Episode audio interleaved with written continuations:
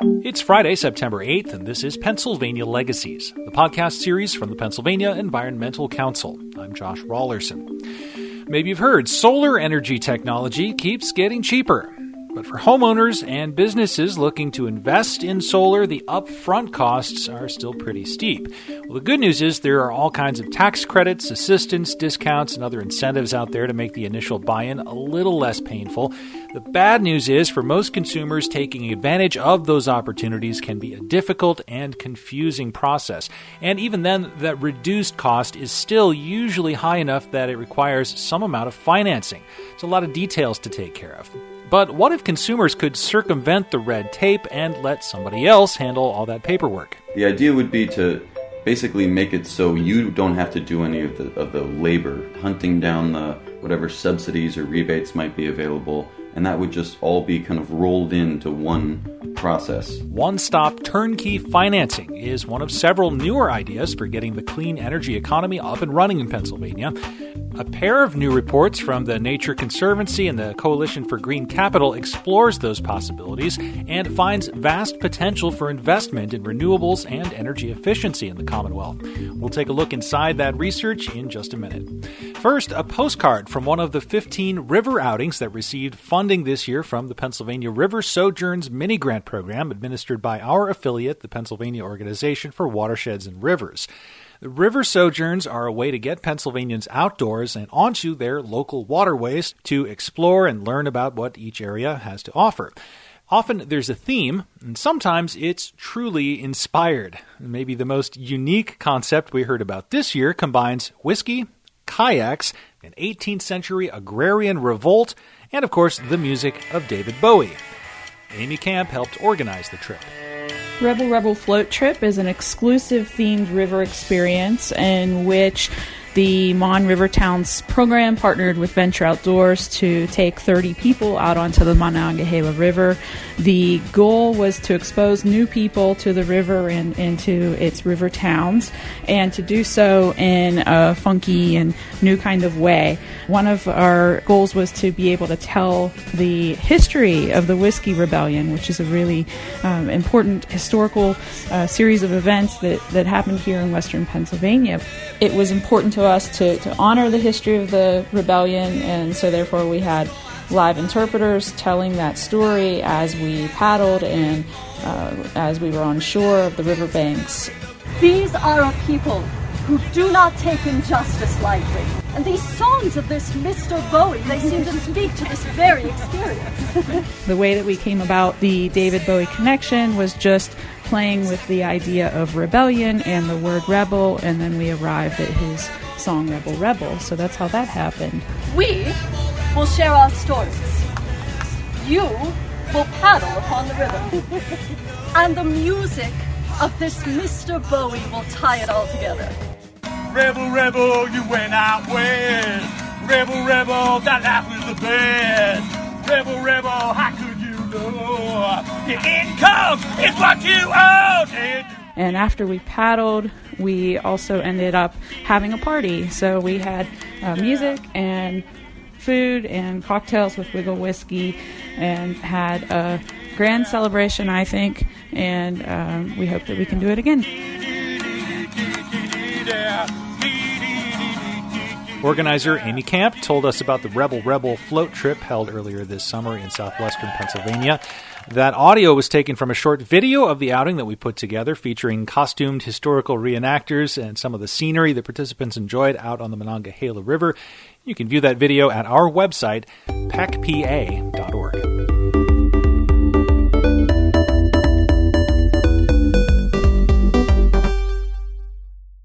Pennsylvania is a major energy producer, a major generator of electricity, also, not coincidentally, a major emitter of carbon dioxide.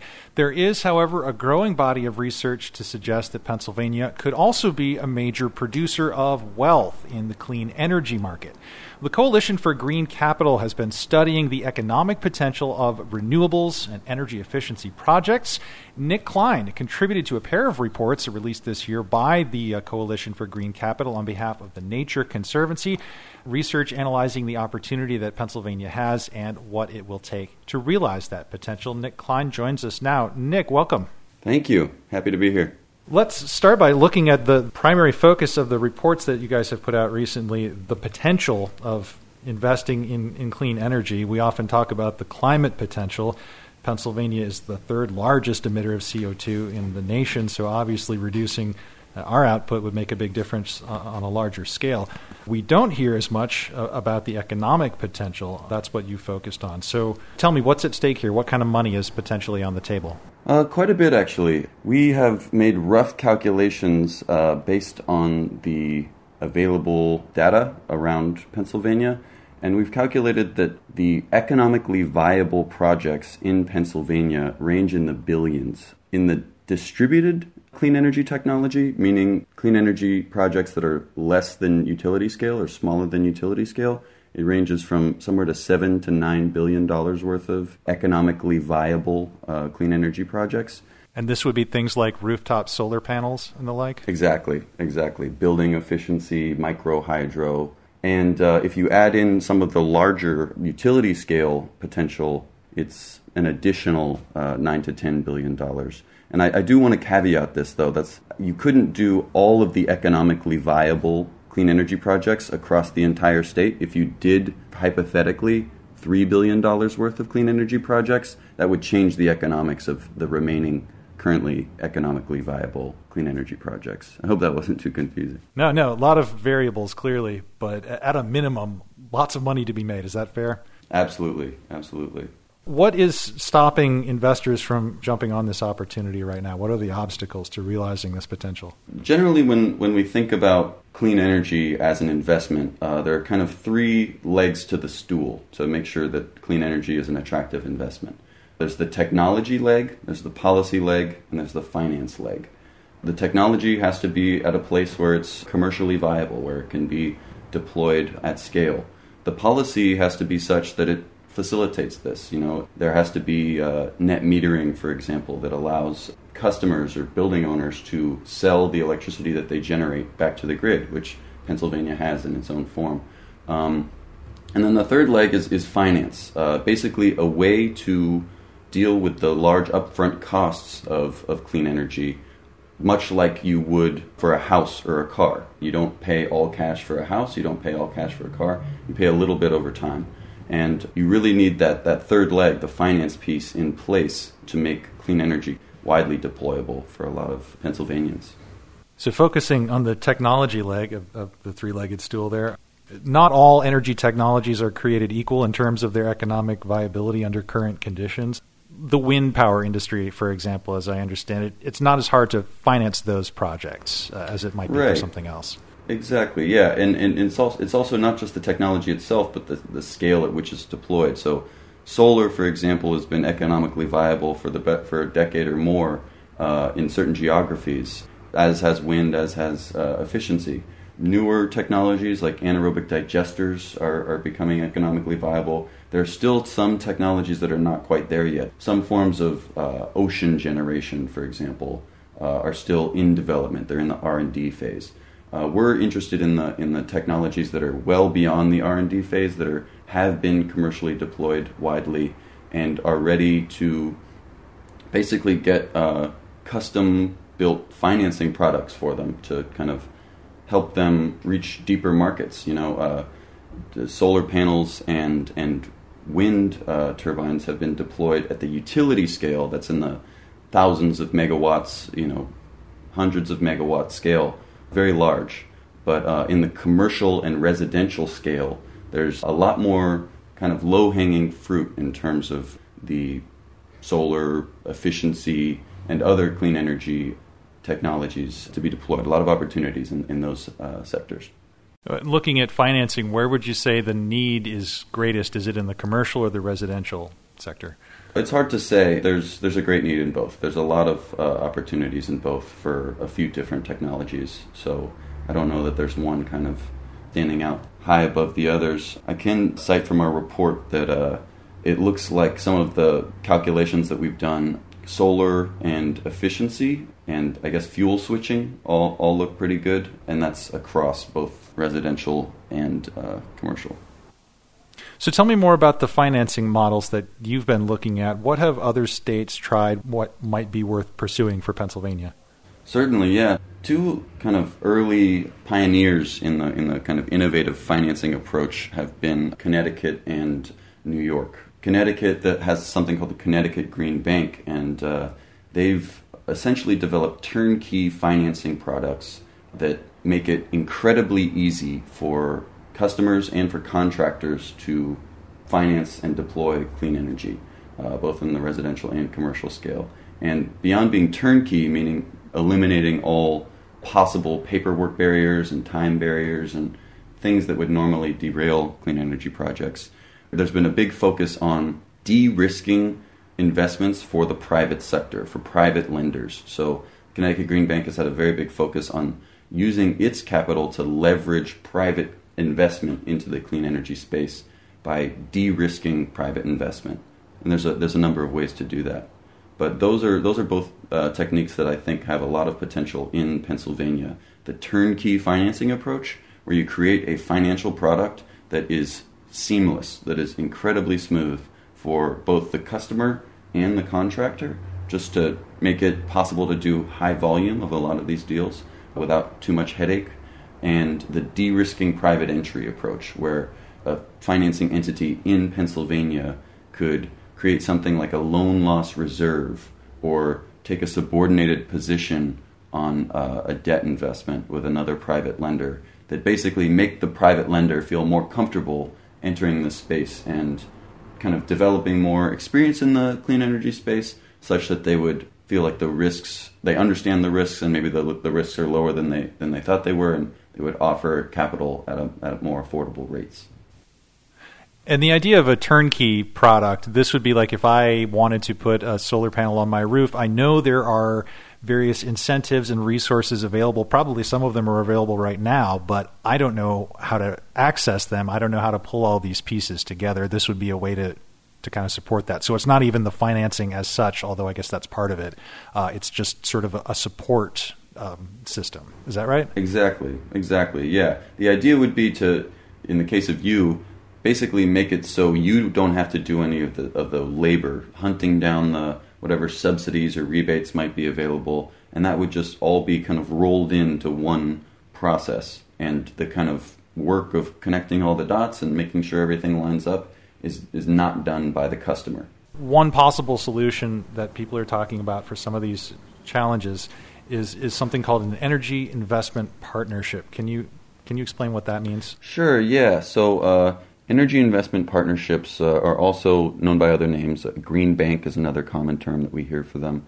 Um, essentially, what that is is it's an infrastructure bank that only invests in uh, clean energy projects, um, or an investment fund that only invests in clean energy projects. It's not investing in companies, and it has two broad categories of activities: uh, financing and market development. Financing would be offering loans and, and uh, credit enhancements to other lenders. And market development would be uh, basically uh, engaging the contractor community and, uh, and potentially uh, partnering with other existing entities active in this space to help the market understand what's available and what makes sense for, for consumers. And an EIP essentially has its own staff. It's an independent uh, entity that's very market oriented. It's not a, it's not a government agency, uh, and it has its own balance sheet, so it can uh, make investments and and uh, and recapitalize by selling off uh, existing investments. Um, one one famous and, and, I think the first uh, EIP ever created in the in the country is the Connecticut Green Bank, which I think to date has made about uh, uh, $300 million in clean energy investments off its own balance sheet, which has leveraged uh, around 700 million of private capital into the clean energy market. So that with that initial approximately 300 million dollars worth of investment over about five years, they've created a billion dollars worth of clean energy investment in in the state of Connecticut. So that's kind of the model that uh, we're looking at. And so how, how an EIP works is it basically it gets some uh, operating capital uh, to pay staff and, and to set up an office and uh, things like that.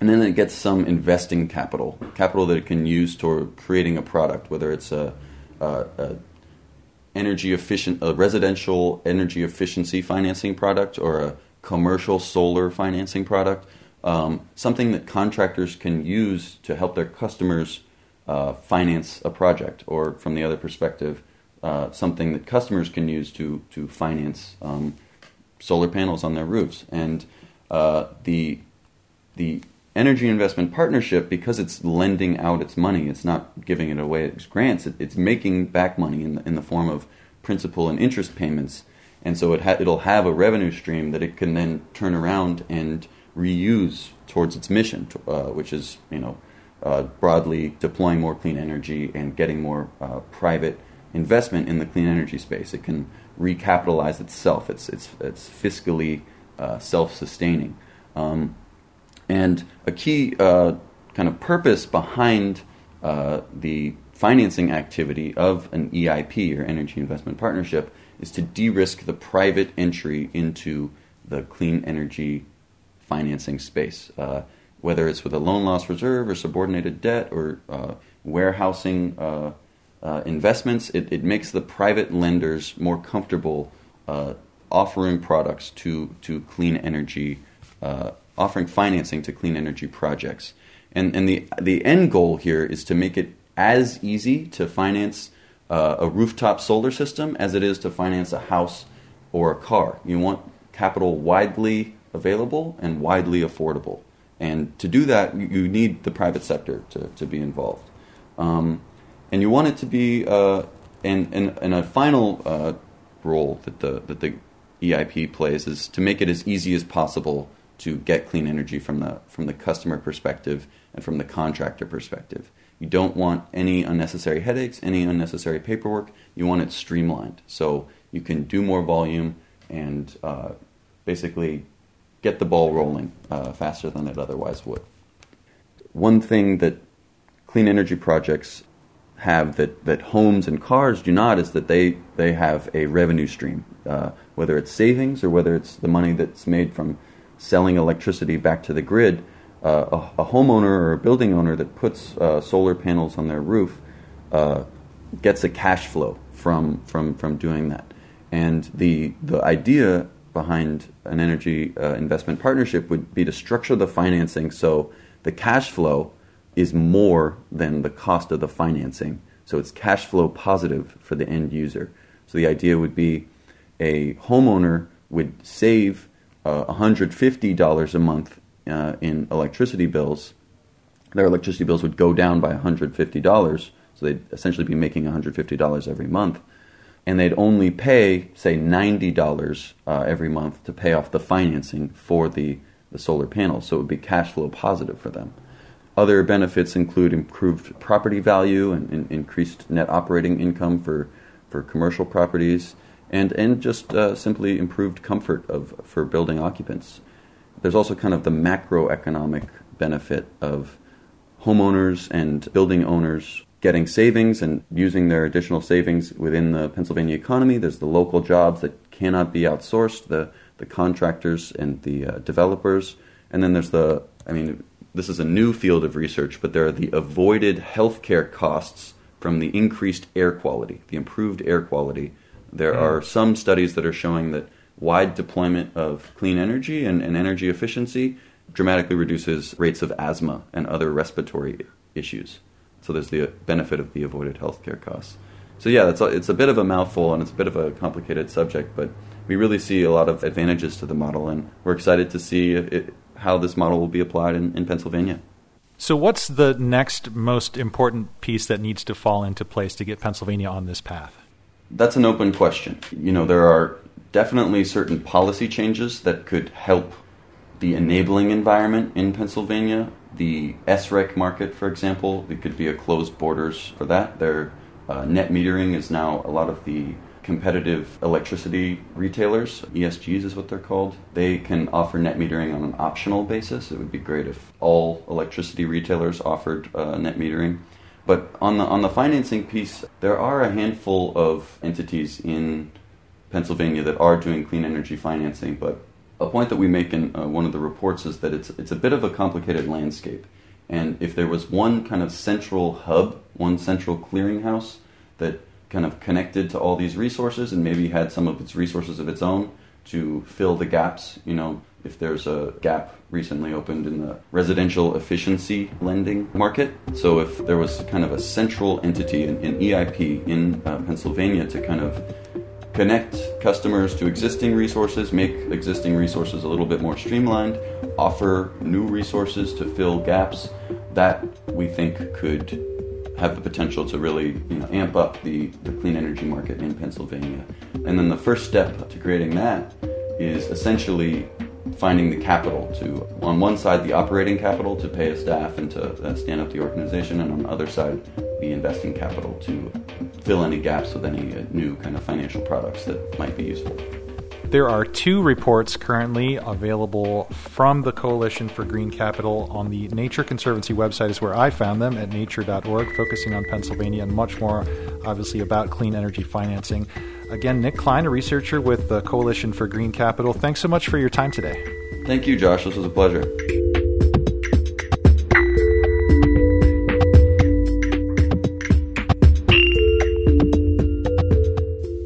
And that's it for this week's show. We'll be back next Friday with another edition of Pennsylvania Legacies. You can find all of our past episodes on the website. Once again, it's pecpa.org, pecpa.org. Of course, all of our past episodes live on iTunes and SoundCloud as well. You can listen to us on Google Play if you have an Android device. You can find us on Stitcher as well, and you can plug us into any podcatcher app and uh, take us with you in the format that you prefer. Wherever you take us, we appreciate it if you take a moment to rate and review the show on whatever platform you use. And by all means, get in touch with your feedback and comments on the show. Let us know what you'd like to hear more or less of by sending an email to legacies, L E G A C I E S, at pecpa.org. And of course, you can always get in touch with us on Facebook or on Twitter. We're at pecpa. Until next week, for the Pennsylvania Environmental Council, I'm Josh Raulerson, and thanks for listening.